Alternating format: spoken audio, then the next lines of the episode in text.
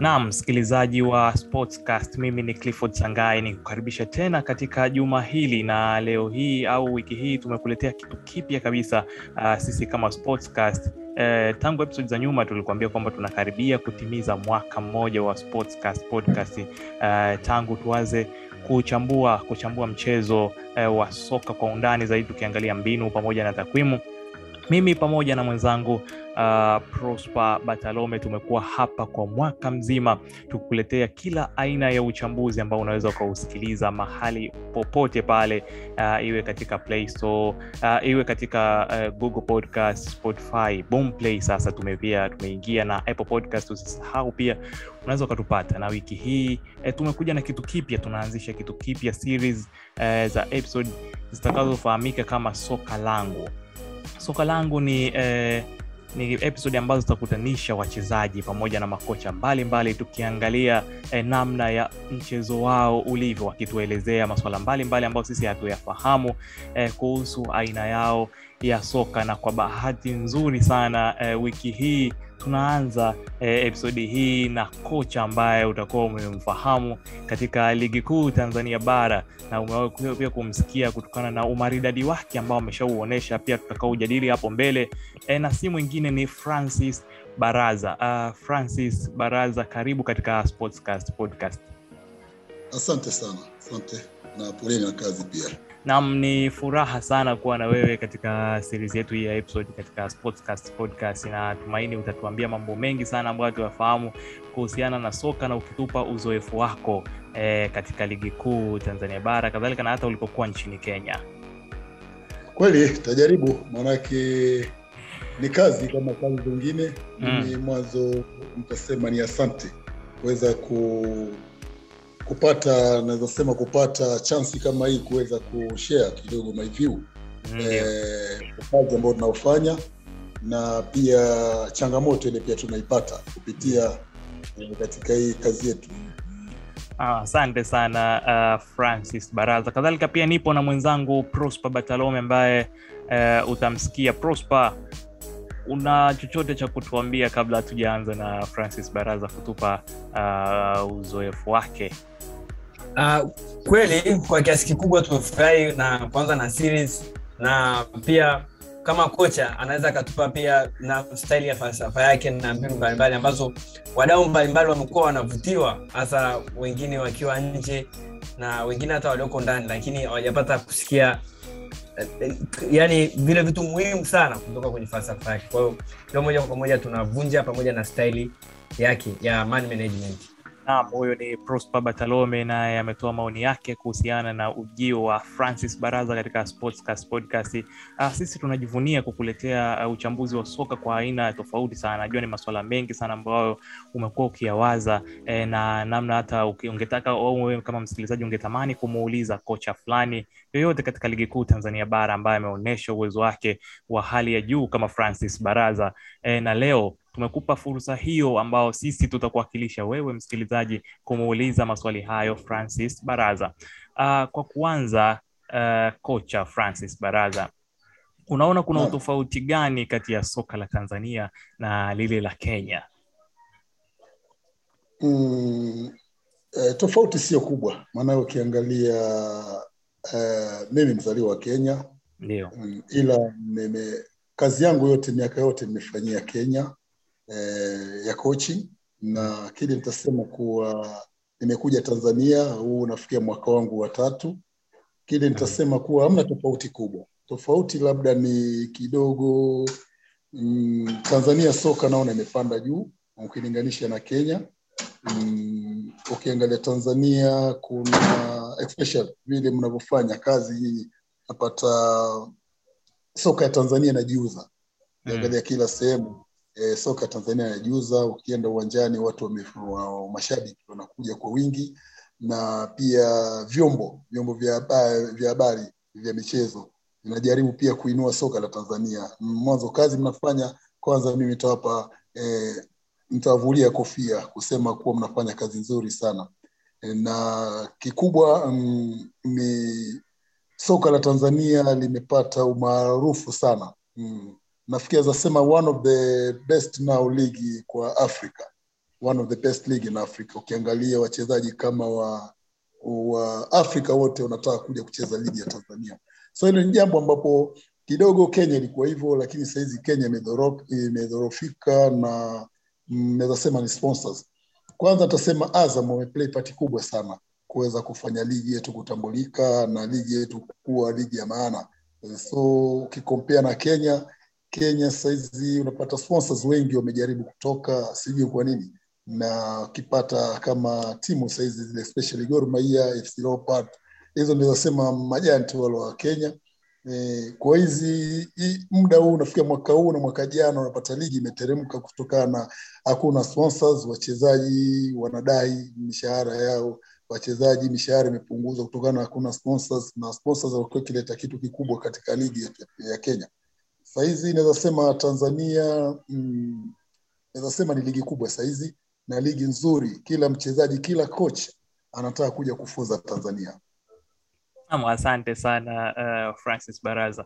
Lakini uh, uh, Francis, uliingia biashara uh, United e, na, na, na ulifanya vizuri sana kiasi cha kutengeneza kikosi ambacho uh, kiliweza kuchallenge na hata tuliona mafanikio yako katika Azam Sports Federation Cup ile, ulikubali challenge ngumu sana na ukaweza kusalia pia katika ligi kuu.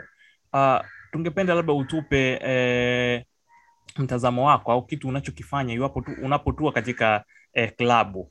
Iwapo mfano kama uzoefu wako ukatuambia ulipotua katika biashara United eh, kitu cha kwanza ulipoanza safari yako katika eh, uliyezingatia nini hasa katika safari yako ya biashara United?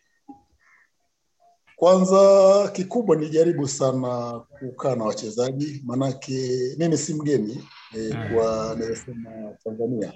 Nilikuja mwaka elfu mbili kuja wakati nilikuwa nikicheza kwa kijana mdogo, nilikuja Tanzania na nilikuja Yanga Afrika. Yanga Afrika pale ilipofika, nafikiri kukaa sana, nilikaa mwaka mmoja.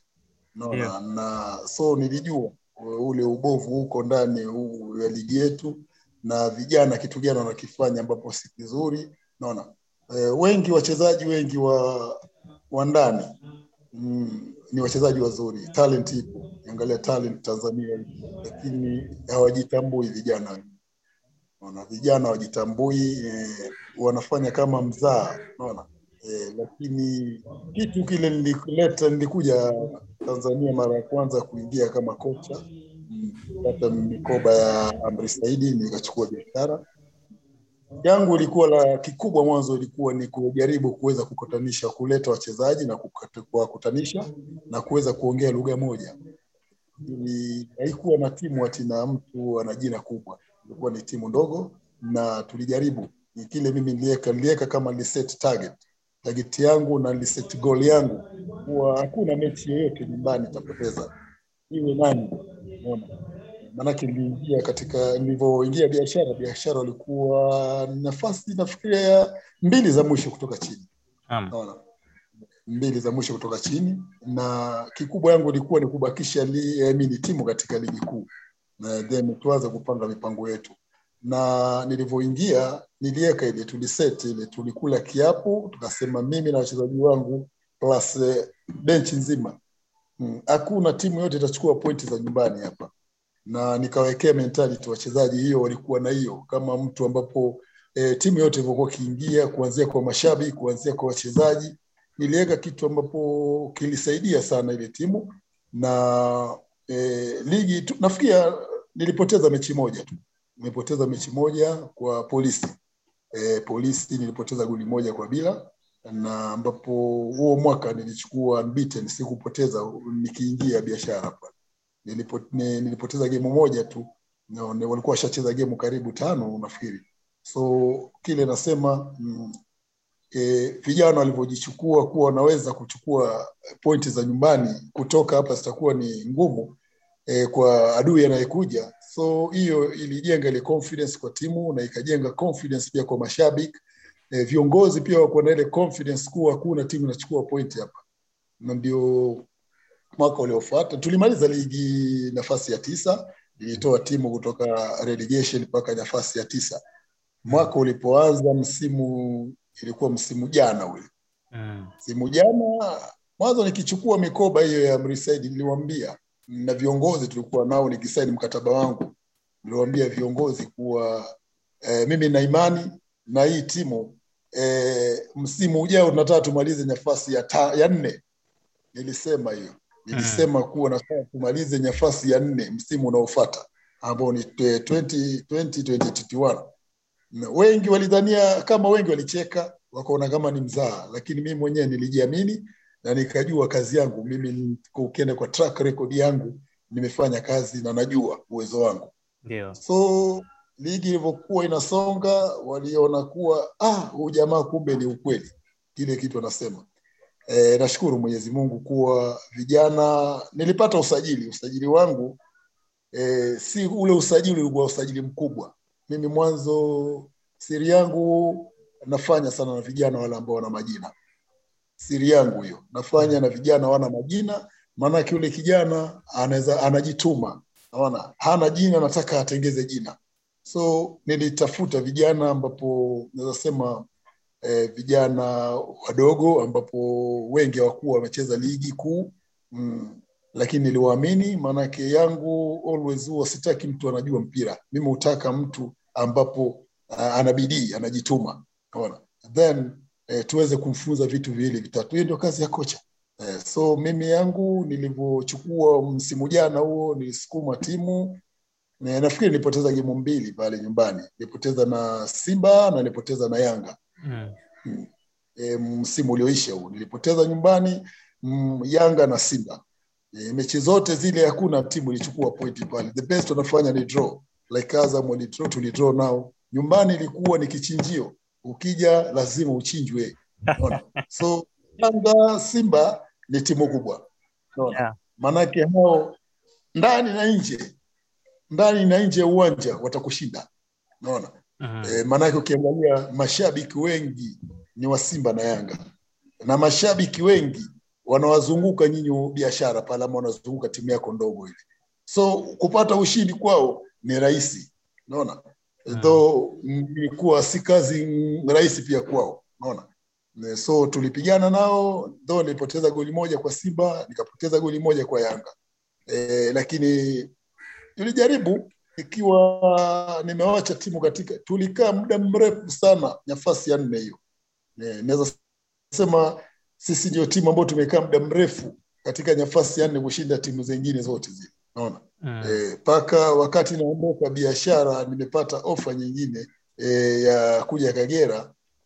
Ilikuwa timu nimewaweka salama, nafasi salama, ambao nilijua hapa walibakisha mechi kumi na nikajua hizi mechi kumi hakuna vile watadrop hapa.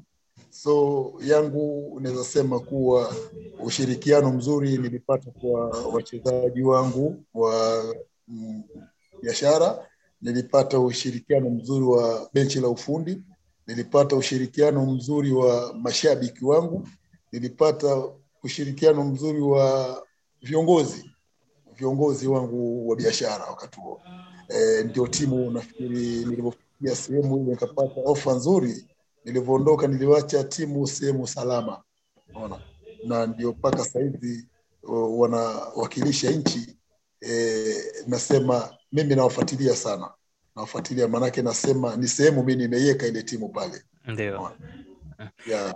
Uh, Francis, lakini huo ni upande wa biashara na upande wa Kagera Sugar ulipotua eh, hatua zako za awali labda zilikuwa ni zipi hasa? Maana ukiangalia pia kikosi cha cha Kagera Sugar eh, ni kikosi ambacho kina kina wachezaji wenye vipaji wengi nao, na pia unaweza ukatuambia kwamba unawezaje ku- ku- kumanage kikosi ambacho kina watu wenye vipaji wengi ambao wana nafasi ya kuanza, yani kiasi cha kwamba umbenchi huyu na hasikasiriki. Unawezaje kuwapa furaha wote wachezaji eh, hususan katika Kagera Sugar hapo? Kile nasema kwanza, asante kwa hilo swali.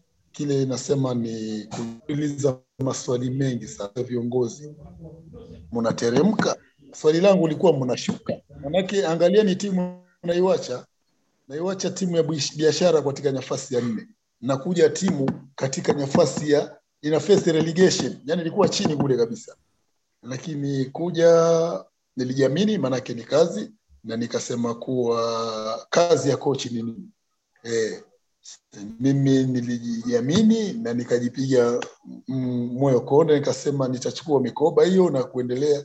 Nilivyotua Kagera mm, mwanzo mechi yao ya kwanza nilitazama wakicheza na na wanaitana na, Dodoma. Eh, eh, ilikuwa biashara tunacheza na EF au walicheza Dodoma. Eh, tukapata hizo pointi tatu. I mean, tulipata sare 0-0 niliangalia timu. Niliangalia timu kiujumla, nikaangalia sehemu gani ama safu gani nitakuwa naongezea ama kuja kujaribu kuisupport. Mimi kuingia Kagera niliingia nikiwa na imani kubwa na nikijua kuwa nitainusuru timu katika hii relegation, na niliona walikuwa na timu ya vijana wengi ambao wana experience, wamecheza mpira sana, wamecheza kwa timu kubwa hizi Yanga, Simba especially. Naona so langu liingia ni kukusanisha mwanzo, kuwashikanisha, kuongelesha vijana nukaa nao pamoja. E, na hilo ndio jambo anafikiri lilisaidia sana timu. Nilikaa nao chini, tukaongelesha vijana, nikawambia yangu mimi sikuja ku mimi sitaibakisha timu kama nyinyi hamtashikana, na mimi hakuna kitu nitabadilisha. Eh, hakuna kitu nitabadilisha, ni nyinyi nyinyi mtabadilisha na tutashinda. So kuingia kwangu ilikuwa ni wakati mgumu, maanake imebaki mechi kumi na mechi kumi zilikuwa ni mechi tafu Ukiangalia oh, ukiangalia mechi ya ilikuwa ni Simba, ilikuwa ni Prison, ilikuwa ni Mbeya City kwao, ilikuwa ni Mtibwa kwao, ilikuwa ni Polisi kwao, ilikuwa ni Biashara kwao. Ukiangalia Ruvu nyumbani hapa, mechi zilikuwa nzito na nilijiamini na nikasema ni kazi kama kazi zingine, na kuitwa bingwa ama kuitwa uh, kocha lazima utoe timu mahali walipo, na ndio nilisema kuwa vijana wengine niliwaingiza katika formation yangu kwa mechi za kwanza mbili tatu, e, nikawarudia nikawarudishia formation yao iliokuwa wanacheza mfumo unaocheza, ila niliongezea ile spirit katika timu e, maanake mimi hupenda ya mchezaji. Mi sipendi mchezaji mvivu, napenda mchezaji mwenye kujaribu kuwaka. Naona anajua kuwa hajui, lakini anaweza fanya kitu akaonekana. So yangu niliwapa hiyo, niliwaingiza katika spirit hiyo ya work na tulijaribu mechi zote, ilikuwa tunacheza ni kama fainali zote, mechi zote ilikuwa ni kama fainali. Nilipoteza kwa Simba, nikapoteza kwa Biashara, nikapoteza ya mwisho. Kama nishajua nishabaki katika ligi e, mechi ya Coastal Union. E, lakini mechi zingine zote zilikuwa ni kama fainali, unaona. So nashukuru mwanzo, uh, viongozi walinipa support, walikuwa na mimi hapa na hapa e, viongozi, wachezaji na benchi langu tulishikana, ukasema tunaimba nyimbo moja, unaona, tunasimama na kitu kimoja ambapo ni win tu.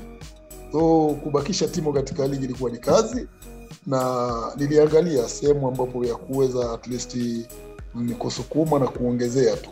Nilijaribu kuleta wachezaji wengine ambao walikuwa wachezi, nikawaweka mpaka wakaonekana kuwa walikuwaga wapi, mashabiki wanauliza walikuwaga wapi, lakini uwezo wao ni mkubwa. So iliweka hiyo kuwa mtu yoyote anaweza cheza ikiwa unaweza fanya kile kitu ambavyo ticha I coach Baraza anataka. So timu niligeuza, na timu katika mechi mbili tatu, mechi nne tano za zangu, ulikuwa unaweza kuona kuwa timu inavyocheza spirit iko katika timu, wakipoteza mpira unakuwa kama madifenda wote, na hiyo ndio ilitusaidia timu ikabaki katika ligi kuu. Nam, sasa tumsikilize eh, Prosper ambaye atatupitisha pia katika takwimu zako, then tutaendelea eh, na wewe Francis Baraza. Ni kwamba kwa mechi za karibuni uh, nimeweza kuangalia mechi zake za Kagera kipindi ambapo ameingia na kipindi ambapo kocha ambaye alitangulia Meki Maxime alikuwepo. Ukiangalia ma, magoli yaliyofungwa kipindi cha Maxime yalikuwa magoli ishirini na tatu lakini alikuwa ameruhusu magoli ishirini na tisa. Lakini kwa kwa kipindi ambapo ameingia tunaona kwamba kwa mfano kwenye mechi kumi aliweza kufunga magoli kumi na mbili na kuruhusu magoli tisa. Kwamba hakuja kuwa na renji nzuri sana. Kumekuwa kama uh, kuna balance fulani hivi. Na ukiangalia pia pointi za pointi per game pointi yani alama ambazo amezipata amezipata kwenye kila mechi alikuwa na uwiano wa kupata alama moja na nusu labda. Tunaweza tukasema moja pointi tano. Lakini kwa maxime ilikuwa chini kidogo moja pointi sifuri nne. Kwa hiyo unaona hapo kuna balance kidogo kwamba timu imekuwa kama inakuwa kiasi fulani.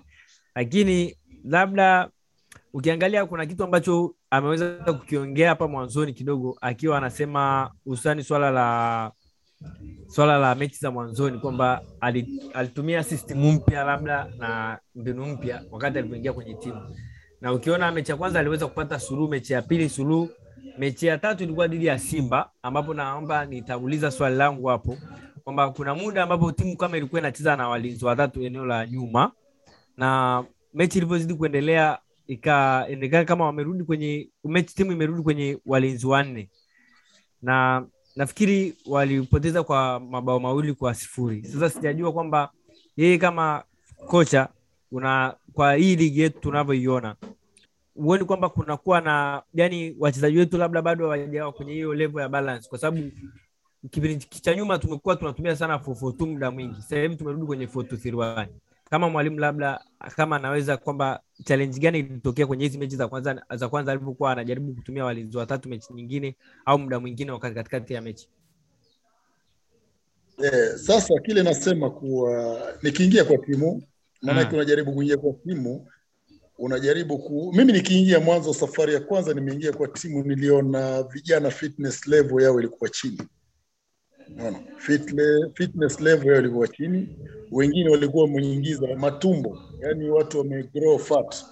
Watu wameingiza umbo imegrow kubwa. Unaona? Mchezaji wa mpira utakaa niwe namna hiyo. So na formation ya yangu ile ya baki beki 3 mabeki watatu. Ni kazi lazima ufanye kazi. Na ukiwa umbo limeingia niliona zote niliona. Umbo likiwa limegrow eh, limekuwa kubwa. Unajua huwezi fanya kazi. Unataka tucheze wanne uweze kufanya balancing kidogo. Yani uvivu uliingia katika wachezaji. Na especially ni mabeki wangu. Unaona? mechi ya simba especially mechi ya simba. Mm. mechi ya mtibwa nimecheza na beki watatu tumefaulu. Maanake mtibwa walikuwa na situation mbaya. Walikuwa pia na first relegation. Walikuwa wanataka hizo pointi tumecheza na mbeya kwao. Mbeya walikuwa wanatafuta hizo pointi tumecheza mabeki watatu tumechukua pointi moja. Na tumepoteza chance nyingi sana.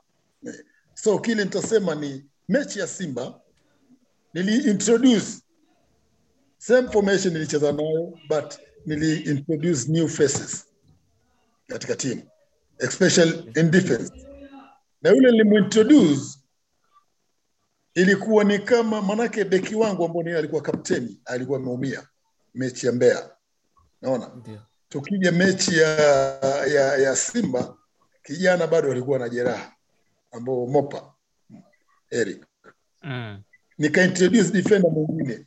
Na beki wangu wale tukicheza mabeki watatu mimi huangalia vitu vingi maanake kuna after losing the ball kuna lazima tufanye anticipation iwe juu na, tufanye covering iwe juu na defender waliocheza pale walikuwa wanajaribu yani walikuwa ni wazito hawawezi kwenda mahali wanahitajika. Na ndio tumeconcede hizo goli mbili za haraka haraka. Unaona? Ilikuwa kama fitness level yao ilikuwa chini mno. Uh, kuna alimtoni kwenye ile mechi Right. kama kuna kwa mfano kwa wachezaji ambao tumeweza kuona kwa alikuja mwalimu wa timu ya taifa Emmanuel Amurinke elfu mbili na kumi na tisa akatupeleka AFCON. Huyu mchezaji alichaguliwa kwenda kwenye kikosi cha AFCON kwa sababu ya yaani kwa sababu watu wengi walishangaa kutokana na uchaguzi wake, lakini kwa sababu nimekuwa nafuatilia sana, tukaona kwamba ana uwezo mkubwa wa kupiga pasi kwa kutumia mguu wake wa kushoto right? na sijajua kama ni sababu mojawapo labda ya kwako kuona kwamba itakuwa inakusaidia kwenda na labda kucheza na walinzi watatu pia sababu mojawapo Listen, nafikiri Naam. nipate vizuri kama umeenda na rekodi yangu biashara, nimecheza na mabeki wanne mabeki watatu mechi zangu zote na golkipa wangu amechukua clean sheet ngapi? Alichukua clean sheet kumi na sita Dan Mgore. Manula alichukua clean sheet ngapi? Clean sheet nafikia kumi na saba ama kumi na nane. Ndio. Naona nimekuja nimekuja Kagera. Kagera walikuwa wanacheza under Maximo, walikuwa wanacheza mabeki wangapi? wanne. Wameconcede goli kila mechi walikuwa wanafungwa. magoli ishiri na tisa kwenye msimu uliopita mpaka unapokuja nakwambia, ukienda katika mechi hizo zote wamecheza, nafikiria ni mechi mbili ama moja ama tatu wametoa clean sheet. mbili, nafikiri. Ndio. Clean sheet mbili, inakuonyesha kila mechi walikuwa na concede. Nimeingia nimecheza, nimeingia na mfumo wangu nimepata sare mbili. Zero zero, hizo ni clean sheet mbili, ndio. Naona na ni za ugenini, unanipata? Mhm. inakuja inakuja mechi kumi nimepata clean sheet tano mechi kumi nimechukua clean sheet tano. Inakuonesha nini? Kuna improvement. Ndio. Eh, maanake ukiangalia Dan Mgore yule wa biashara amechukua clean sheet kumi na sita timu ya biashara ile. Ndio. Eh, huyu ana- na formation yangu ilikuwa na mabeki watatu, Watatu. maanake watoto wale washa understand hiyo formation, naona washa understand formation, maanake mimi mfumo wote nitapigisha. Na mfumo ni nini? Mfumo ni quality ya wachezaji ambapo unao wewe. Unataka kujenga ghorofa, unatumia eh, uwaya mwembamba ambapo Y12 au Y12, ghorofa itaanguka. So lazima mfumo wowote ambao unauchezesha ujaribu kuangalia material ile unayo na ndio maana yake hivi saizi hivi saizi sina uoga wote timu yangu nimeangalia mfumo wowote ambao nitacheza nina material hiyo. Okay, sasa uh, kocha Francis Baraza, tumeona katika ligi kuu Tanzania bara kumekuwa na mtindo wa, kuanzi, wa timu kuanzisha mashambulizi eh, kutokea nyuma, yani kuanzia kwa mabeki, na hata wakati huo uko kwa biashara ulikuwa ukifanya hivyo, na umeongelea hapo uh, mfumo wa beki watatu. Ukiwa unaanzisha mashambulizi, unakuwa na mawingback ambao wanatanua uwanja kiasi cha kufanya timu ambao labda ina kupress inakuwa ni, ni, ni tabu sana itanuke.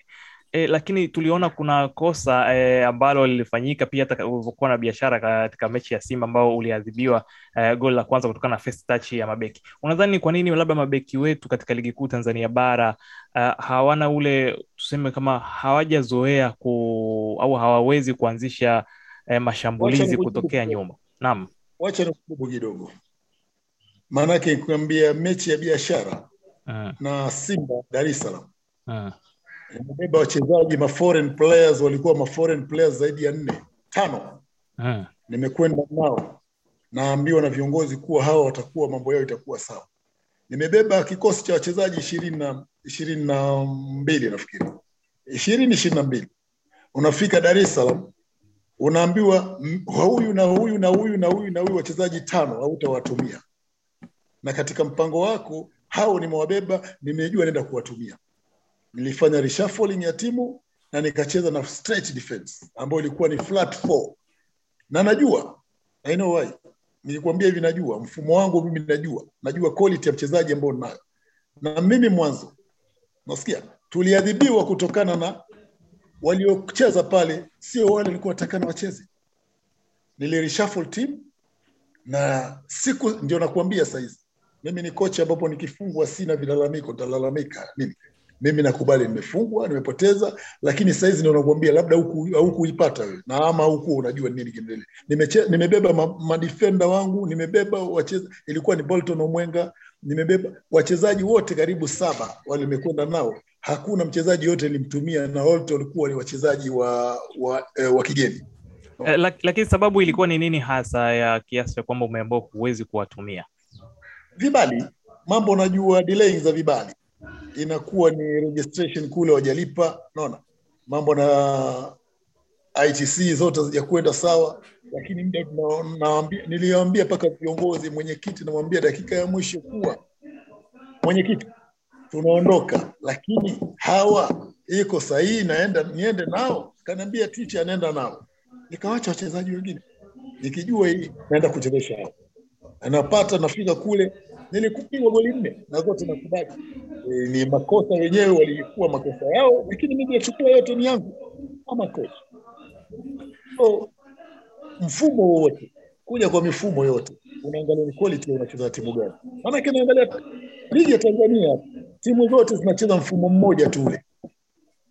Utapata ni 4-3-3 unacheza nyumbani unapiga na two hold, I mean one holding unapiga na two attacking midfielder. Ukicheza away unapiga na two holding unapiga na one attacking midfielder. Yote najua. Na njia ya kuwa tackle hao lazima uone quality.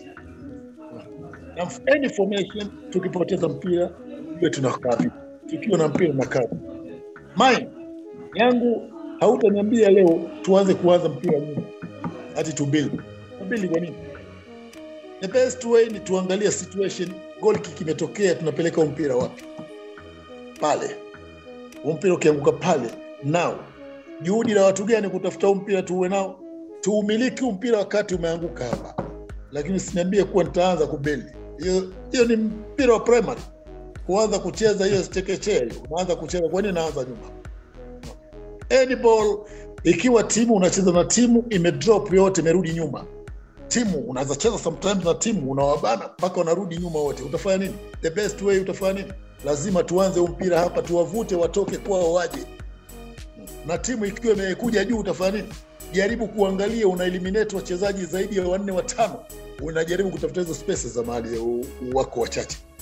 E, so ni vigumu sana ukiniambia kuwa timu imerudi kwao ni, ni, nipeleke mpira.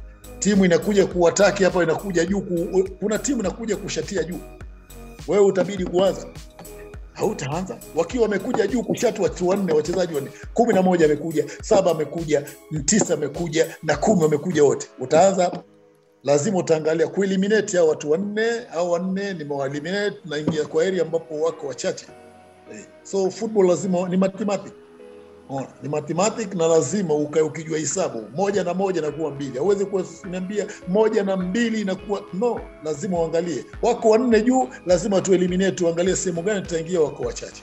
Okay uh, kocha francis baraza labda wewe uh, kwa aina yako ya soka namna unavyoisuka timu uh, unawezaje ku, ku, kuisuka timu ili ku, ku, kuweza kuwadhibiti timu ambao unacheza nayo kukushambulia katika mashambulizi ya kushtukiza yaani counter attacks counter attack mostly.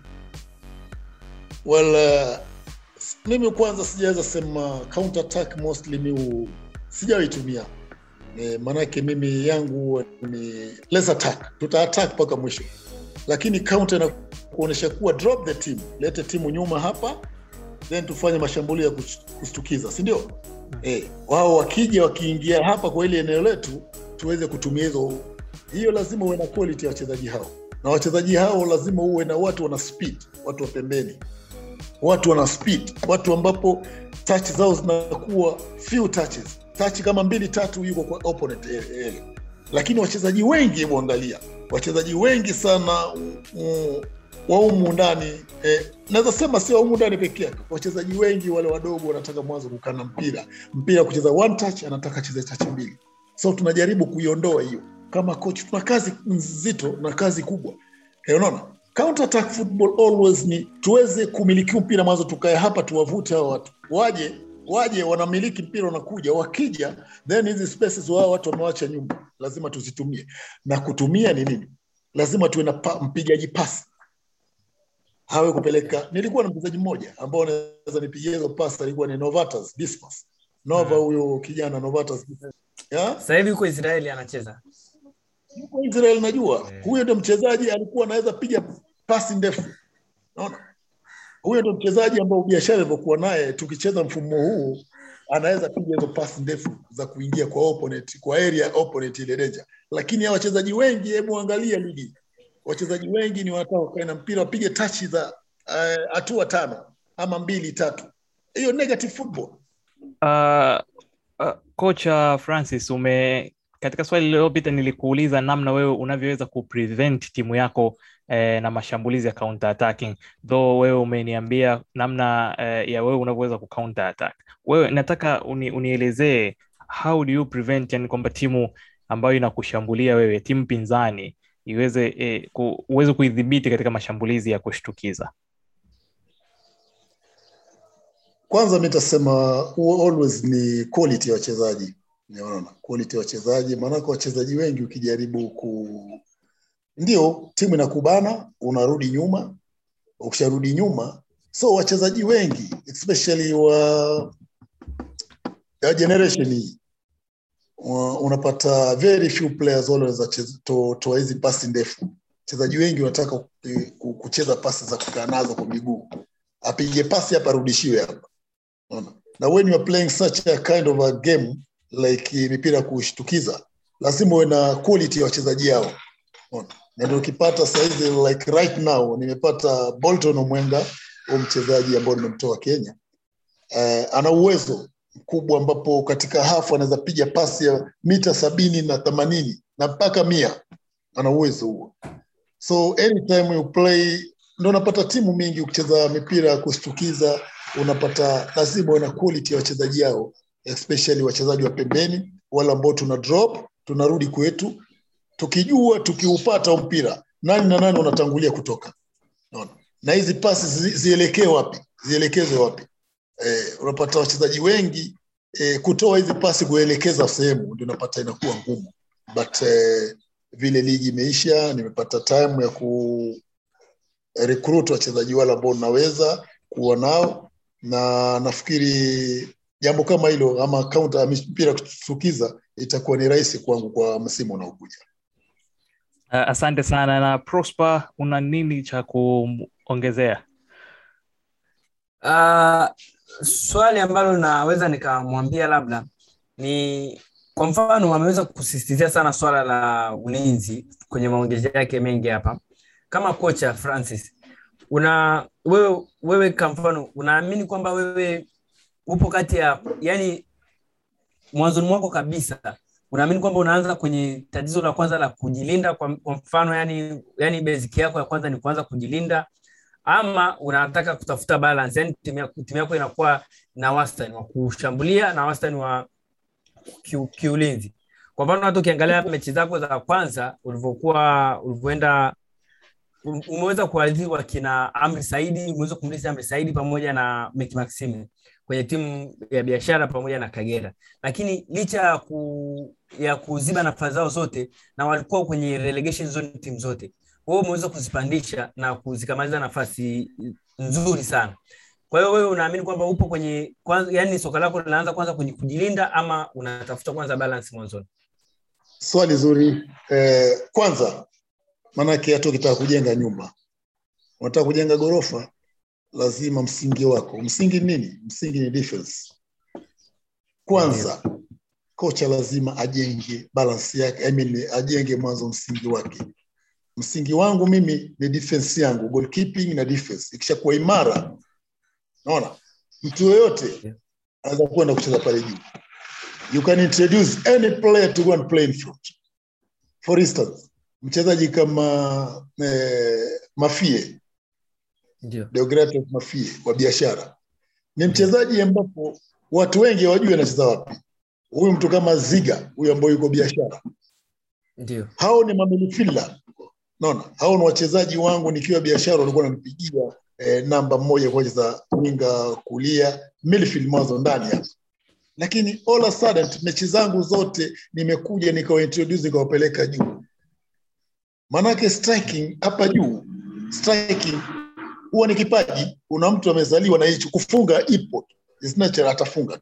For instance, miaka mingapi Tanzania imekuwa na tatizo la wafungaji, na anakuja Boniface Ambani, Boniface Ambani anatoka Kenya na kuwa top scorer akiwa Yanga, amekuwa top scorer miaka mingapi? Misimu miwili. John Baraza, John Baraza anatoka Kenya na kuja hapa misimu miwili anakuwa top scorer. Kagere huyu, no Okwi, Okwi anatoka wapi? So ufungaji ni mtu huwa ni kipaji, yani ni kipawa kile anacho, naona. So naweza kuambia leo mimi wacha nitengeze defense yangu mwanzo, kama sitafungwa eh, nina pointi moja, kama sita concede goli itaingia kwangu na pointi moja, kitu cha kwanza. Then mimi naweza introduce mchezaji yoyote, mi ama coach naweza introduce mchezaji yoyote, hata goalkeeper naweza mwambia nenda pale juu, mastrike yangu naona kama umekuwa wazembe, na akafanya hiyo kazi. no. So kitu cha kwanza lazima coach atengeze kwako. Mimi ni foundation yako, ni lazima msingi wako uwe imara, na msingi yote ni goalkeeper na defense, then katikati na mbele itakuja, na ikija ndio najaribu kuwa na hivyo kwanza najaribu kuwa kuna wachezaji wangu wawe, wawe very fast pembeni wawe very fast maattackers wangu wawe very fast kuweza kujiposition pale ndani. Ndio unapata eh, timu mingi sana unapata wana concede na wanafunga wanafungwa. Na angekuwa labda ametengeza defense yake imekuwa imara yeye kufunga atafunga. Wewe nenda kuwa timu zozote uangalie finishing wanafanya vipi timu zozote zunguka tu tanzania uangalie finishing. Wanafanya. Wanafanya vipi? Utapata very few teams wanafanya finishing. Na ndio nakwambia vijana wenyewe hawako serious na mimi ni striker lakini anafika golini kwa mazoezi ya finishing anataka kufunga kama vile ronaldo amefunga. So hiyo ndio kitu nakwambia kuwa hmm? they are not serious hawa watoto. Hawako serious. Na ndio nakwambia mimi kwangu set piece zikiwa zinawezapatikana mimi kwangu mtu yoyote anaweza funga. Iwe set piece naweza pata set piece kona wacha niweze kuwork my team iwe strong kwa mipira ya adabu. No. wachezaji wangu wawe naweza kuingia kwa ile box ya opponent wengi eh, attacking third. Then tukijiposition pale tukipata foul mengi tuweze kuwork mostly tuwe dangerous kwa hizo set pieces. Umo, na, na na labda ni kwa sababu ni kwa labda ndio maana unakuwa labda na clean sheet nyingi kwa, kwa sababu yeah. kwa, kwa maana ulivyoelezea hapo lakini yeah. swali langu labda wewe una define, yani wewe unafafanuaje yani kwa maneno machache wewe unafafanuaje filosofia yako au falsafa yako kwa mfano kuna mwingine ana define labda mimi falsafa yangu ni attacking kwa mfano labda Guardiola anasema mm, falsafa yake ni kumiliki mpira na kumzungusha na kumove mpinzani. Na ukienda kwa makocha wewe kwa maneno machache falsafa yako unaielezeaje yani kwa maneno machache. falsafa yangu ni tumiliki hmm. mpira. Tukiupoteza tu again. Naona tumiliki mpira. Tukiupoteza ukienda kwa adui lazima tuutafute tuurudi. Simple. Yangu langu linakuwa very simple. Yangu ni tuumiliki mpira tukiupoteza opponent akiwa nao. Asikayo naye dakika mbili. Dakika tatu tano tumeurudisha. Hiyo ndio philosophy yangu. Endelea. Timu yangu inakuonyesha kuwa lazima wachezaji wangu wawe na work rate. Work rate lazima iwe juu. Kupoteza mpira lazima tuuretain na kila mtu utaona yuko kama mboo mweu pale uwanjani. Tukiupoteza mpira lazima tuutafute tuurudishe Uh, asante sana. Uh, kocha Francis eh, labda tukiwa tuna, tunaelekea mwishoni kumalizia malizia. Napenda kujua uh, katika ulinzi wewe unapenda sana kutumia man marking au unapenda kukaba kwa maeneo yani zo, zono marking? Well uh, football mpira ume, umedevelop na mpira umesonga juu. Mpira 19 let's say mababa zetu wamecheza mpira walikuwa wanafanya man to man. Kumi na moja kumi na moja kila mtu amemaki yake naona lakini mpira mpira umeadvance football size ni zonal marking maanaye ukiniambia ukicheza flat defense utafanya man to man. Kuna man to man ni wakati ndani ya box. Mchukue bana mtu wako. Lakini aweze kuniambia mpira kwa opponent half kule wewe bado umemaki mtu yako lazima tuweze kuapply zonal marking so football mpira umepiga ume, ume, ume, ume hatua. Sahizi muwe watu wa wawili kwa wawili hapa nyuma. Usimmaki mtu. Chukua tu zonal marking huyu akienda pale mi nibaki hapa nyuma yake cover. Huyu akienda hapa akimchukua area gani mpira upo? Uko we mbane mimi nitachukua nitakusupport. Huyu mwingine mwache free. Akichezewa mpira mi nimeenda kwake pia fanya uh, cover so football saizi imedevelop na mpira umesonga ume hatua. Saizi hakuna cha man to man marking. Saizi mpira ni man to man ina, una apply man to man ndani ya box. Wakati maybe mpira kona anachezwa. Unaona unajaribu kuapply man to man. Maanake mi naenda na huyu wewe naenda na huyu. Lakini mpira saizi ni tunajaribu sana kufunza vijana ile zonal marking, zonal marking. tufanye a lot of covering. Naam na katika changamoto ambazo tumeshuhudia hata huko nje e, za hii zono marking ya kukaba kwa maeneo ni iwapo wale wachezaji wanakosa ile awareness ya kujua ya kuanticipate uh, hatari ya kuhisi hatari itatokea wapi. Wewe una, unawezaje kuwafanya wachezaji wako waweze kuhisi au kunusa ile hatari kwamba itatokea hapa ili niende nikakae hapa ni, niweze kuzuia hatari hapo kwanza you need to have a player. Ndio nakwambia quality of the players wanaweza cheza formation fulani. Unaona unaangalia mchezaji huyu ni beki ambapo ni game reader. Mpira unachezwa hapa lakini wewe kama coach ndio atakana ujaribu kuangalia. Kuna mchezaji yule yeye muda wote yeye ni kuangalia mpira. Muda wote ana ball watch. Na the moment apata mchezaji kama huyo then wewe kama coach lazima uweze kumgeuza maanake mpira mi upenda wachezaji wangu wale wana anticipation inakuwa juu na anakuwa hapa game reader, especially game. Najua huu mpira huyu amechukua eh, anaweza upiga sehemu fulani. So wachezaji wangu always lazima, ndio nikifanya training yangu kuna kuna kuna lot of stoppages stoppages sana. Simama hapa, ungelifanya hivi na hivi, anaona oh, kweli ticha hapa ilikuwa hivi. No, hiyo ndio kazi yetu ya makocha na kuweza kujua area gani mchezaji. Mimi wachezaji wangu nishaweka kwa ile mentala, sikuwa. Sio kuna mechi umecheza hii mechi. Umecheza vizuri hii mechi lakini strategy ya mechi inayokuja tunakwenda away. Sio lazima ucheze unaangalia strategy hii tunakwenda tuna apply hii. Wewe ulicheza vizuri 90 minutes ulicheza vizuri. Kwa hii mechi nyingine inakuja labda ucheze. Kwa sababu gani? Eh? mchezaji wachezaji wangu naanza kuongelesha kuwa kaa kijua kuwa kuna mechi ambapo haustahili wewe kucheza. Kuna mechi unastahili wewe kucheza. Na hiyo lazima uwe na hiyo quality of the players wale ambao na understand na wachezaji wale wanajua mfumo huu unacheza hivi ama mechi hii hainitaki mimi for instance unacheza na timu imerudi nyuma. Wote wamerudi nyuma. Utafanya nini? Na huu mchezaji yeye ni mchezaji wa tachi moja. Then midfielder wako ukiwa midfielder wako unawakupeleka mipira na timu yote imerudi nyuma, lazima upate creativity players wale wanaweza kuja kujaribu kuwasogelea wale maadui na mpira, tunatoka na watu creativity. Yule mchezaji ambaye kuja akapiga watu chenga akapunguza mmoja, tukapatia huruma kuingia kwa opponent.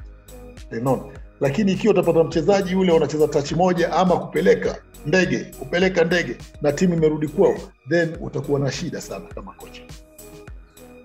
Asante uh, sana uh, kocha Francis uh, Baraza kwa muda wako na kujumuika nasi sisi katika Sportscast Podcast. Bila shaka wakati mwingine pia tukikuomba utaweza kujumuika nasi tena.